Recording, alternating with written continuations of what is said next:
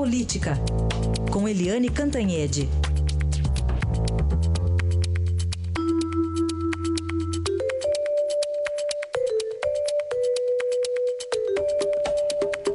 E mais cedo eu trouxe aqui trechos né, da entrevista concedida nesse fim de semana ao Estadão pela ministra Carmen Lúcia. Citei que a Eliane Cantanhede foi uma das entrevistadoras. E agora, Eliane, você comenta aqui essa entrevista em que a ministra Carmen Lúcia diz que a revisão do foro privilegiado favorece a Lava Jato. Eliane, bom dia.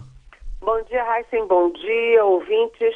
É, a ministra Carmen Lúcia vinha sendo, vamos dizer assim, né, atacada fortemente, principalmente nas redes sociais, depois daquela decisão do Supremo que, que enfim, é, deu a, a última palavra à Câmara e ao Senado quando há medidas cautelares contra senadores e deputados.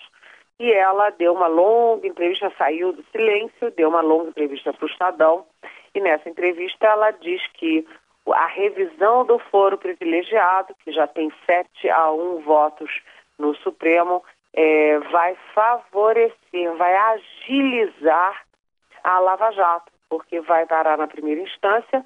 Os juízes da primeira instância, como sabemos, são mais rápidos, mais ágeis. Além disso, a Carmen Lúcia também defendeu três outros é, instrumentos que são muito, muito, muito defendidos como é, é, fundamentais para a Lava Jato, na, lá na Força Tarefa, mas nenhum deles tem unanimidade no Supremo. Ela defendeu a delação premiada, dizendo que se você não, não, não tem aí os dados de gente que é de dentro dos esquemas criminosos, você não consegue investigar, não consegue avançar nas investigações. Ela defendeu também a prisão preventiva de quem, por exemplo, continua delinquindo, apesar de estar sendo investigado. Ela defendeu, por fim, um julgamento que está para vir aí no Supremo, né, que pode vir a qualquer momento, que é a revisão da prisão em segunda instância, ou seja, o sujeito é condenado em segunda instância e a partir daí as medidas cautelares já podem ser aplicadas, inclusive a prisão. A entrevista da, da ministra Carmen Lúcia foi manchete do Estadão e teve bastante repercussão, né? foi uma das mais comentadas é, da edição de domingo, que é sempre uma edição bastante robusta. E a ministra deu seus recados. É, e óbvio, a gente perguntou para ela, eu e o Rafael Moura, que cobre, é o repórter que acompanha o Supremo para o a gente perguntou para ela, é, ministra, e aquele seu voto, né, na questão do, do, do, do Aécio Neves, que, enfim, era indiretamente em relação a Aécio Neves, mas da, de a Câmara e o Senado Senado darem a última palavra no, nas medidas cautelares. Aí ela admitiu que, foi, que o voto dela foi extremamente conturbado, porque era 10 horas da noite, é, e disse também que ela não foi capaz de explicar devidamente à sociedade qual era o voto dela. Então ela explicou na entrevista que a, é importante manter a independência dos poderes no Supremo Tribunal Federal não pode se arrogar, né, é, uma espécie, ela não usou essa expressão, eu estou usando, mas não pode se arrogar a função de tutor de um outro poder, no caso legislativo, mas ela falou que a independência dos poderes é um dos pilares das democracias. Foi uma boa entrevista, foi bom ela ter falado, porque ela andava muito quieta, só apanhava e não se defendia. Agora, ela se defendeu e deu outras versões. E a, a entrevista dela ainda rendeu material para hoje no Estadão, porque a ministra Carmen Lúcia diz que vai botar em votação, em julgamento, vai votar na pauta ainda em dezembro, a questão da, da participação da Polícia Federal nas delações. A Polícia Federal pode ou não fechar acordos de delação com envolvidos investigados.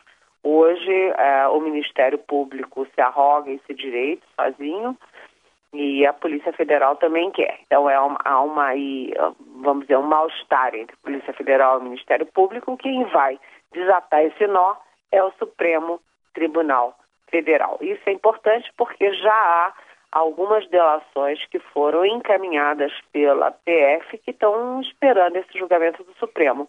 Uma dessas delações é do Marcos Valério, que foi o pivô do mensalão lá atrás. É, enfim, essa delação do Marcos Valério, que agora é além do mensalão e chega no Petrolão, ela é importante, mas está parada porque a o Supremo precisa decidir se a PF pode ou não fazer as delações. Outras, outra coisa, só para concluir, que a ministra falou, é que aqueles super salários na magistratura agora vão ficar transparentes. Vai ter uma planilha com todos os salários de todos os magistrados do país e quem ganhar acima do teto constitucional a ministra vai mandar para a corregedoria para decidir o que fazer com isso. A ministra está mil por hora nesse final de ano. É isso aí. Para quem não leu, está disponível aqui no portal estadão.com.br a entrevista da ministra Carmen Lúcia. Eliane, outro assunto desse começo de semana, temos que falar de dois personagens aqui, Luciano Huck e Michel Temer.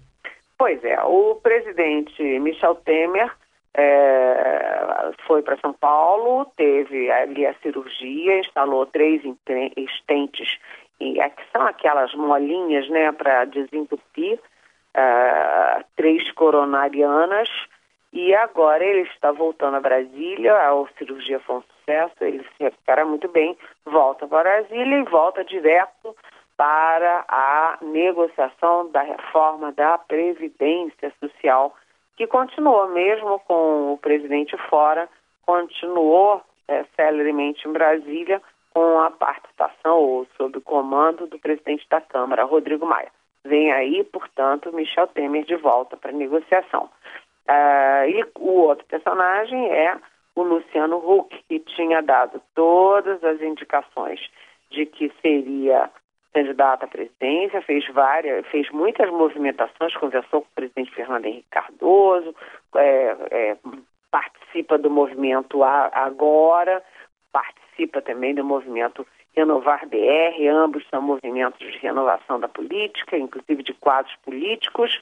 Né? Ele estava é, já praticamente acertado com o PPS para se filiar em dezembro, mas ele recuou. Ele recuou depois que ficou, que veio a notícia de que ele estava para se filiar ao PPS e também daquela pesquisa Ipsos, Ipsos Estadão mostrando que ele, a aprovação dele tinha disparado.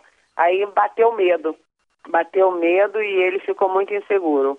Eu tenho trocado aí o WhatsApp com o Luciano Huck, ele ora está mais animado, ora está menos animado, ele, enfim, ele tinha muita coisa em jogo, uma carreira na TV muito bem sucedida, a carreira muito bem sucedida também da mulher dele. É, ele não é político, não está acostumado com gente devassando a vida dele como candidato. Certamente a vida dele seria devassada. Então ele hoje publica um artigo dizendo que não será candidato. E hoje ele também participa do, de um fórum da revista Veja em São Paulo.